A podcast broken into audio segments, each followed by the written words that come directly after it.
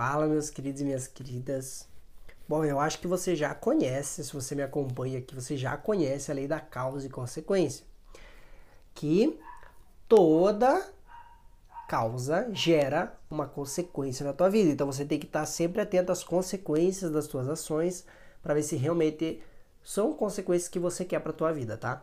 Mas um outro aspecto dessa lei que vai te ajudar muito na tua vida a realmente você viver uma vida muito mais leve, muito mais tranquila, com muito mais tempo, menos ansiedade, menos estresse, é você entender que toda consequência tem uma causa.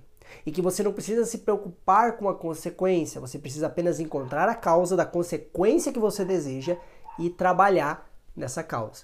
Por exemplo, vamos supor que você queira ser bem sucedido financeiramente. É um exemplo, tá? Só para você entender. Isso é uma consequência. E essa consequência, ela possui uma causa. Você precisa encontrar essa causa e apenas focar e trabalhar nas causas. E depois você pode esquecer da consequência, do como, do quando vai acontecer isso. Por quê?